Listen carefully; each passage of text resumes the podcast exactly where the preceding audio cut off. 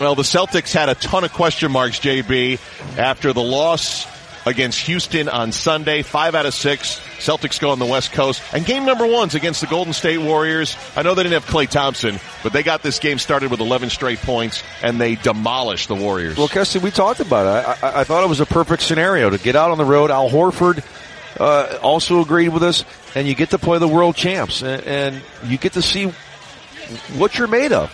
And that's the team that we thought we'd see all season long. They were going to win 60 plus games. They were going to be the number one seed. They were going to meet the Warriors in the finals. That's what we all talked about. And maybe this could be the signature win that just gets this team going. And I talked about it during the broadcast. Look, forget about everything that's going on. We are where we are. We showed we can do what we did tonight. Worry about anything else in the summer.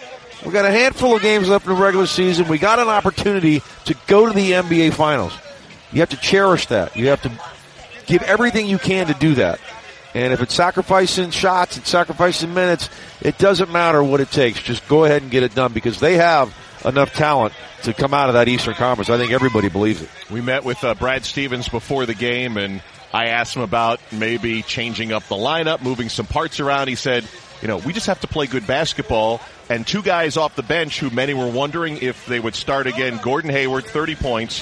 Jaylen Brown, 18 points. Those guys were special tonight in this win. Well, there's, look, a 48 minute game's a long time. And you, everybody can have an opportunity to be great. And it might not happen every single night, but you have to accept that and be okay with that. And look, how many guys played great tonight? You could have picked six, six, seven, eight guys that had a major impact in the game.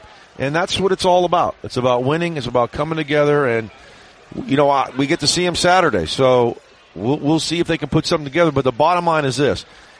Go to Sacramento, an hour and a half drive from here, and don't validate this, and you could be right back where we were before this game started tonight. Well, the Warriors' worst home loss of the year, worst home loss in the Steve Kerr era and they have a game against the two seed Denver Nuggets on Friday. Denver now a game and a half behind the Warriors who fall tonight. Boston, big win, 128-95 over Golden State. For Jon Barry, I'm Marc Kestecher right here on your home for the NBA, ESPN Radio, and the ESPN app.